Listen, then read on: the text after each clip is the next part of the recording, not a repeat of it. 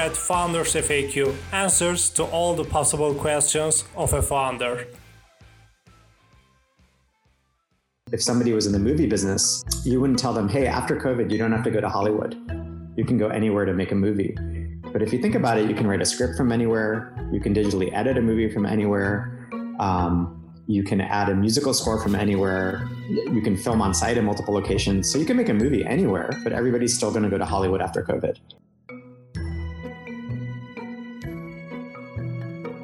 Welcome to Founders FAQ. Today, my guest is Elad Gil. Elad is an entrepreneur, operating executive, and investor to companies such as Airbnb, Coinbase, Checkr, Gusto, Instacart, OpenDoor, GitLab, Brex, Pinterest, Square, Stripe, Wish, and many more. He is co-founder at Color Genomics and its former CEO. Previously, he was VP of Corporate Strategy at Twitter after it acquired his firm Mixer Labs, and he was Google's original product manager for Google Mobile Maps. And lastly, he is the author of High Handbook.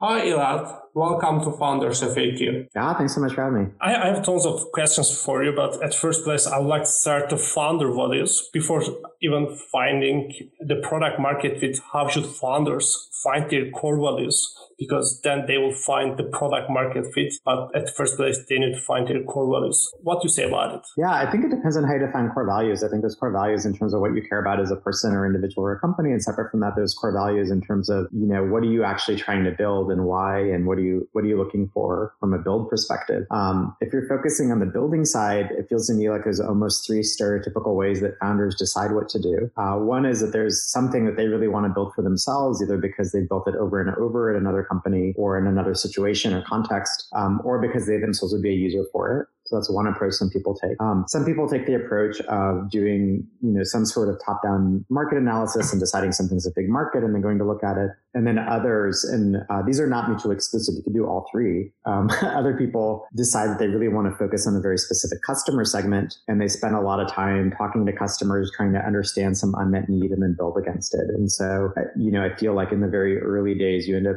um, usually taking one of those three approaches. I'm sure there's others, but it seems like most startups kind of boil down to those things. And well, if you're not a sole founder, then you need a co-founder. And how to evaluate your co-founder's skill sets, core assets, core values, because it's kind of marriage. I think more than a marriage. So what do you say about yeah. it? You know, I think um, there's a big myth that you need a co-founder. So I, I, don't think you do. And if you look at the most successful companies, um, almost all of them are either uh, solo founders or dominant founders, right? Where one person is really kind of of um, calling the shots or the person who's sort of clearly in charge relative to their co-founders. And that sometimes evolves. Like sometimes you start off sort of truly co-equal and then it shifts. And um, by equality, I don't necessarily mean equality of equity. I just mean of decision making. And so usually the companies that get the biggest have a single person who's really driving the vision and direction. And there's very notable counterexamples. You know, Google is a big counterexample to that. But if you look at Microsoft or you look at Apple or you look at um, Amazon or you look at Oracle or, you know, you can go through the list of sort of the biggest companies in the world. Um, Netflix, you know, Reed Hastings eventually became truly dominant and the, the sole person at the company. Um, Amazon was Jeff Bezos, Oracle was Larry Ellison, Microsoft, Bill Gates really was the dominant founder over time. And so, um, you know, I think I, I don't believe you need a co-founder. Now, if you do choose to have a co-founder or multiple co-founders, and in both companies I've started, I had co-founders, um, then you basically have to look for three or four things. Number one is obviously shared values and ethics and, you know, how you, how you view the world and, you know, is a person going to defraud you or something, you know, things like that. Um, second is um, complementary skill sets. It's much better if one person is really good at something and the other person is really good at something else. And a lot of the co-founder conflicts that I see emerge happen because you have too much overlap in role or what people want to do or decision making. So you need to, to figure all that out um, in terms of that complementarity between the two co-founders. Uh, and then third, you want to define over time, like how are decisions made? And if we disagree, who makes the final call and things like that. And so, you know, that's another place of, of sort of common um, co-founder conflicts. And then lastly, there's the economics. You know, what is the equity split? And, um, you know, there's similarly a myth that all equity splits have to be 50 50. And sometimes it's true. But if you look at the cap tables of many of the most successful companies, in many cases, you actually have an unequal equity split. So you look at LinkedIn's cap table as it went public, and Reid Hoffman had dramatically more equity than any of his co founders. Or Facebook, Zuckerberg had, I think it was four co founders, but he had the vast majority of the equity. And so um, Apple, Steve Jobs and Steve Wozniak didn't split it equally. And so again, many of the most successful companies don't have um, equal co-founder splits. Um, and so, you know, I think there's all these myths around you need a co-founder, and it needs to be equal and all this stuff. And that actually isn't true. I get it. And for where to start a startup is getting changing after the COVID as well. I have lived in SF for the last five years and five years ago, you have to, all your team should be in SF and right now it's getting changing. So what do you say for founders? For example, if they're starting a B2B core sales company and to grow in the US? Yeah, I feel like there's almost like the um, COVID world and the post-COVID world. And I think those are going to be very different. In the COVID world, in the absence of being able to see very many people, it really doesn't matter that much in terms of where you're at. Um, you still see people, you know, take walks together. And so, for example, the founders I know who are in LA right now probably see each other more than the founders who are all in SF.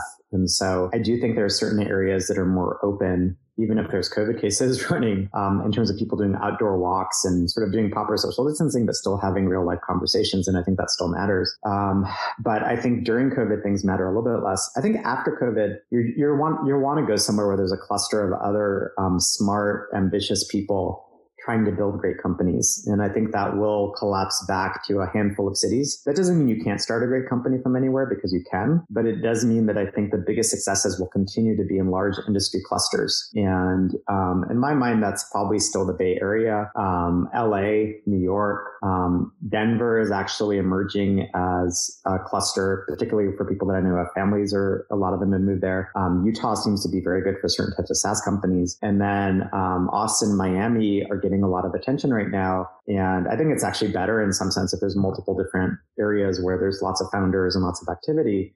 Um, and so my hope is that those ecosystems are very successful. Um, fundamentally, I think, uh, and this is a very U.S. centric view, right? For Europe, it'll be London and a few other places, and for you know China, it's Beijing and Shanghai, and you know so. Um, but from a U.S. centric perspective, I think clusters will matter again a lot. Um, and the funny thing is, if you were to talk to people in other industries, for example, if somebody was in the movie business, you wouldn't tell them, hey, after COVID, you don't have to go to Hollywood. You can go anywhere to make a movie. But if you think about it, you can write a script from anywhere. You can digitally edit a movie from anywhere. Um, you can add a musical score from anywhere you can film on site in multiple locations. So you can make a movie anywhere, but everybody's still going to go to Hollywood after COVID. Or if you're in financial services, you'll probably um, go to New York or London or Hong Kong or one of these global centers and if you're starting a hedge fund, people won't say, oh, you can start a hedge fund from anywhere, which you probably can, right? You can digitally trade from anywhere. You can raise money from LPs from anywhere. You can do all the same things from anywhere, but everybody will end up still in New York and Connecticut and a few other areas. And so I, I think, um, you know, the average company will have more work from home and the average company will have a little bit more distribution. But if you want to start something, you should probably go to the place where most people are starting things. And do you think like tech is feeding more tech in this term? Like if we will see more unicorn companies in a five to 10 years than today. Do you think so? Yeah, I think in general, um, one of the big shifts that happened over the last 10 years is that online markets ended up being 10 or 20 times bigger than people expected. And that's because we had, if you look at every metric, time spent online, um, Wi-Fi availability, mobile phone penetration, like by every metric, people are spending dramatically more time on their phones and devices than they did 10 years ago. And it's literally 10, 20, 30x more time. It isn't, you know, 2x more if you look on a global basis. Um, and so that means all these markets have expanded dramatically. And so something that would have been a small, uh, small relative but a 10 or 20 million dollar niche business online is now 10 times bigger. It's a $100 million, a $200 million revenue business, which means it's a unicorn. And so I think the reason we're seeing both more unicorns as well as more unicorns distributed around the world is because online markets are so much bigger now that you can reach more customers than you can ever could. Um, and people have more um, willingness to buy online. And so companies get much bigger everywhere. And therefore, I think you see more unicorns and you see more decacorns and more, you know, scale in general. I do think the very biggest companies will continue to have a headquarter in one of the major clusters, but there's always going to be the exceptions to that, a Spotify or a Shopify, or basically anything with a, a fi at the end of it probably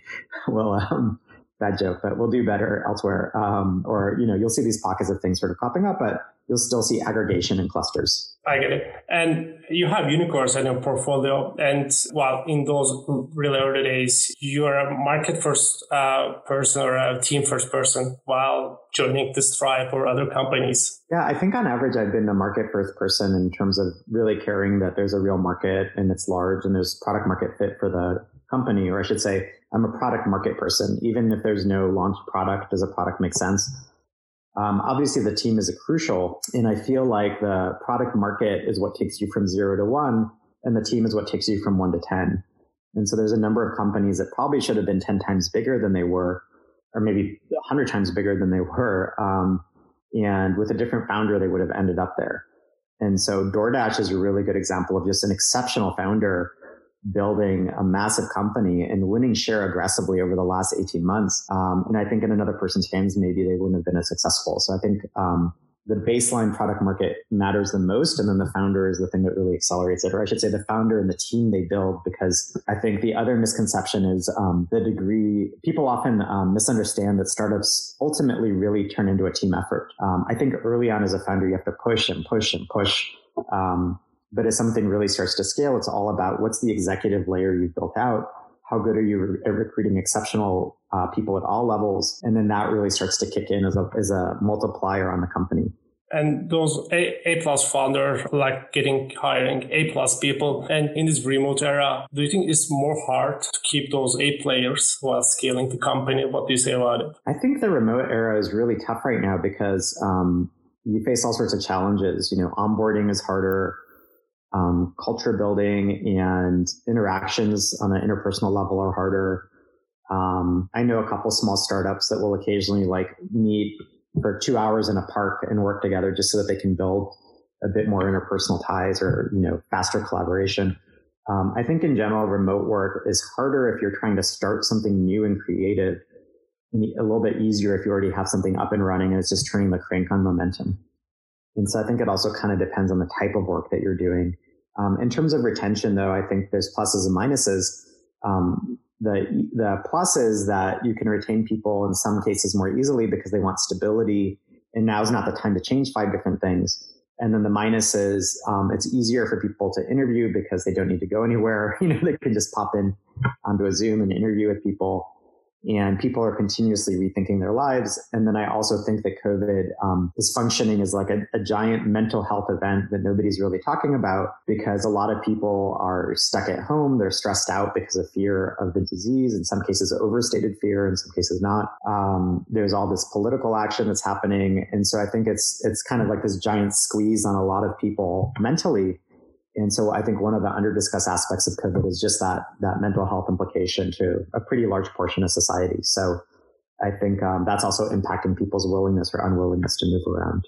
I get it. And on the fundraising, do you think founders are getting to the fundraise to attract top tier VCs? is more easy right now. What do you think about it? I think this is definitely one of the most um, heated funding environments I've ever seen. And so, um, you know, uh, during um, periods where capital is scarce, when there isn't a lot of money chasing companies, the best advice you can give a founder is keep going no matter what. You need to hit the next milestone, like raise money when you can and just go, go, go. I think in a uh, capital rich environment like we're in now today, it's possible the best advice you can give somebody is maybe you should think about quitting because I think a lot of companies are being funded that shouldn't keep going, but because there's so much money sloshing around, uh, people can keep raising money and people are wasting some of the best years of their life from a productivity perspective, working on fundamentally bad ideas. And so the real question is, when do you know when to give up if there's so much money available that you can keep going indefinitely? And for the VCs, it's all option value, right? They, once they funded something, they wanted to keep going in case it works. But as a founder, if something's not working, you should figure out what to do. I get it. And while investing, then you understand, yes, it's going to be a billion dollar company. And what you say for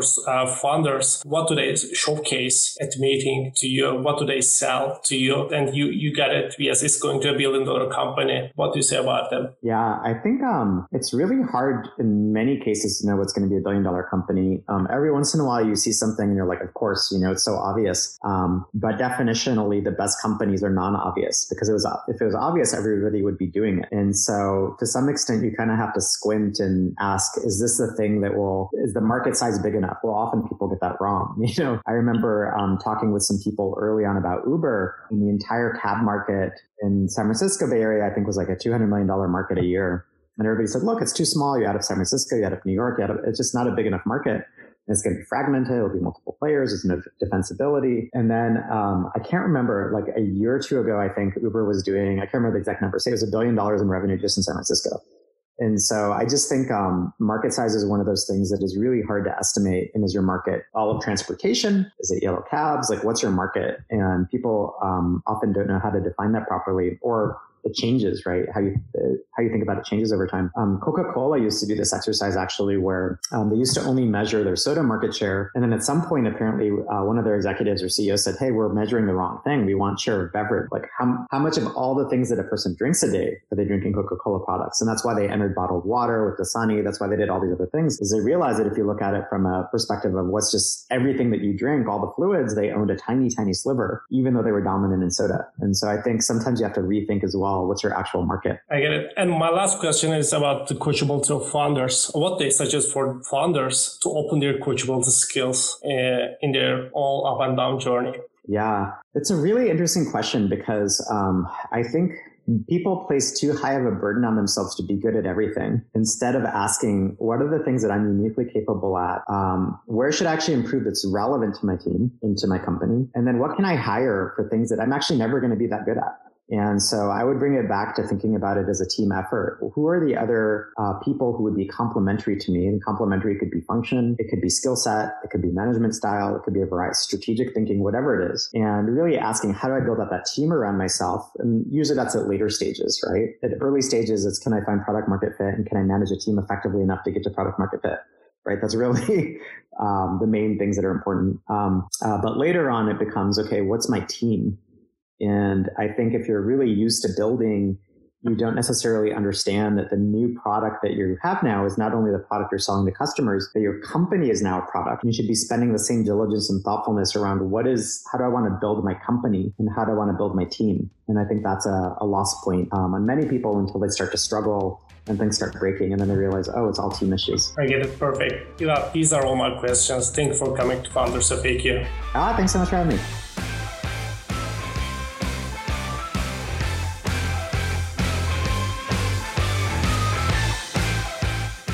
By the way, Founders FAQ is in pre-order and it covers the answers to all the possible questions of a founder in a startup journey, whether revealing life-saving principles for the startup survival path, building A-plus teams, creating an evolving machine, setting up a neat culture, or interpreting the true path for the fundraising. You can pre-order it from foundersfaq.com and you can follow us on Instagram, Twitter, YouTube, and Facebook.